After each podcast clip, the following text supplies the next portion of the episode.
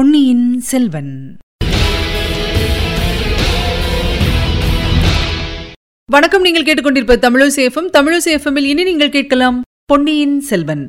வழங்குபவர் உங்கள் அன்பின் முனைவர் ரத்னமாலா புரூஸ். பொன்னியின் செல்வன். பாகம் ஐந்து தியாக சிகரம். அத்தியாயம் பத்தொன்பது திருநல்லம். ஜோசியர் வீட்டின் ஓட்டுக்கூரையையும் அதனுடன் தன்னுடைய உயிரையும் கெட்டியாக பிடித்துக் கொண்டிருந்த வானதி காவேரி நதியின் உடைப்பு வெள்ளத்தில் மிதந்து மிதந்து போய்க் கொண்டிருந்தாள். வெள்ளம் அவளை மேலே மேலே அழைத்துக் கொண்டு கிழக்கு நோக்கி சென்றது. சில சமயம் மெதுவாக சென்றது. சில சமயம் வேகமாக இழுத்துச் சென்றது. வேறு சில போது பெரிய சுழல்களிலும் அந்த வீட்டுக்கூரை அகப்பட்டுக் கொண்டு சுற்றி சுழன்று தடுமாறிக் கொண்டு சென்றது. வெள்ளத்தின் ஆழம் அதிகமில்லாத மேட்டுப்பாங்கான இடங்களில் சிலபோது சென்றது. அது மரங்களில் அடியில் வெள்ளம் எவ்வளவு தூரம் ஏறியிருக்கிறது என்பதை பார்த்ததும் ஆங்காங்கு காவேரி கரை ஓரமிருந்த மண்டபங்கள் எவ்வளவு தூரம் முழுகியிருக்கிறது என்பதை பார்த்ததும் தெரிந்தது. மேட்டுப்பாங்கான இடங்களில் கீழே இறங்கலாமா என்று வானத்தி யோசிப்பதற்குள் ஆழமான இடங்களுக்கு சுழல்கள் இழுத்துப் போய்விட்டன. இறங்குவதற்கும் வானத்திக்கு அவ்வளவாக மனம் இல்லை. ஏனெனில் பொன்னி நதியின் அவ்வெள்ளம் அவளை பொன்னியின் செல்வர் இருக்குமிடத்துக்கு அழைத்து செல்வதாக அவளுடைய மனத்தில் ஒரு தோற்றம் ஏற்பட்டிருந்தது.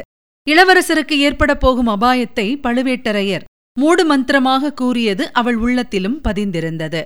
அவரை அந்த அபாயத்திலிருந்து பாதுகாக்கவே காவேரி நதி தன்னை அழைத்துப் போவதாக அவள் எண்ணிக்கொண்டாள். ஆஹா! அந்த பூங்குழலிக்குத்தான் எவ்வளவு கர்வம்? இளவரசர் விஷயத்தில் எவ்வளவு உரிமை கொண்டாடுகிறாள்? ஆயினும் உரிமை கொண்டாடுவதற்கு காரணம் உண்டு. இன்று இளவரசர் பிழைத்திருப்பதே பூங்குழலியினால் தானே ஒரு நாளும் இல்லை. அந்த குடந்தை சோதிடர் கூறியதைத்தான் வானதி கேட்டிருந்தாளே. இளவரசர் பிறந்த வேளை அப்படி. அவருக்கு இம்மாதிரி கண்டங்கள் பல வரக்கூடும். ஆனால் அவர் உயிருக்கு ஒன்றும் ஆபத்து வராது. உலகத்தையாள பிறந்தவரை கேவலம். கடலும் புயலும் நதி வெள்ளமும் என்ன செய்துவிடும்? அவர் அவ்விதம் உயிர் தப்புவதற்கு யாரேனும் ஒரு வியாஜமாக வேண்டும்? பூங்குழலிக்கு அத்தகைய பாக்கியம் கிடைத்திருக்கிறது. அதற்காக அவள் உரிமை எப்படி கொண்டாடலாம்?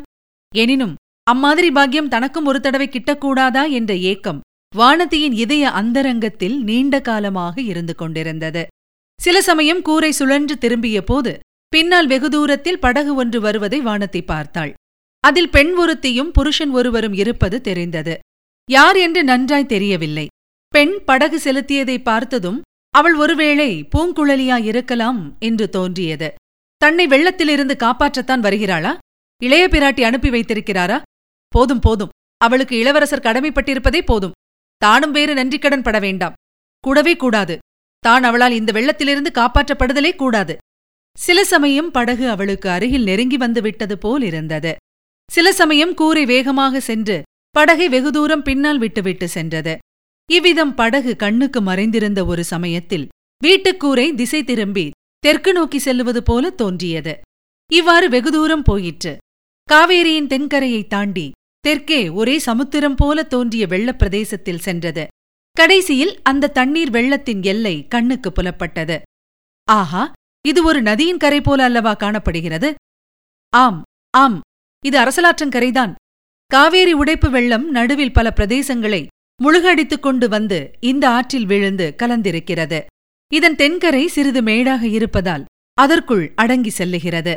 அந்த நதிக்கரை அதன் மரங்களடர்ந்த தோற்றம் அவளுக்கு பழக்கப்பட்ட இடமாக தோன்றியது. பூர்வ ஜென்ம வாசனையைப் போல் ஞாபகம் வந்தது. இல்லை இல்லை. இந்த ஜென்மத்தில் இரண்டு மூன்று தடவை பார்த்த இடம்தான் அவள் திருநல்லம் என்னும் க்ஷேத்திரத்தை நெருங்கி வந்து கொண்டிருக்க வேண்டும். அங்குள்ள ஆலயத்தை மழவரையர் மகளார் செம்பியன் மாதேவி தம் அருமை கணவரான கண்டராதித்த சோழரின் ஞாபகமாக கருங்கல் திருப்பணியாக செய்ய ஆவல் கொண்டிருக்கிறார். அங்கே நதிக்கரையில் சோழ குலத்தார்கள் தங்குவதற்கு வசந்த மாளிகை ஒன்றும் இருக்கிறது. செம்பியன் மாதேவி ஒரு சமயம் இளைய பிராட்டியை அவ்விடத்துக்கு அழைத்துச் செல்ல அவரும் தானும் போனதுண்டு. அந்த வசந்த மாளிகையை ஒட்டியிருந்த தோட்டங்களிலே சென்று பறவைகளின் இனிய கீதங்களை கேட்பதில் தனக்கு எவ்வளவு ஆர்வம் இருந்தது? ஆஹா அப்போது அங்கு நடந்த ஒரு சம்பவம். வானத்தியின் உள்ளத்தில் என்றும் மறக்க முடியாதபடி ஆழ்ந்து பதிந்திருந்தது.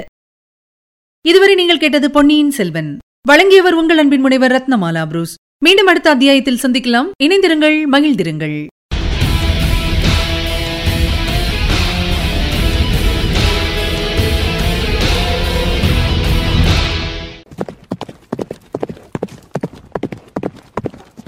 பொன்னியின் செல்வன்.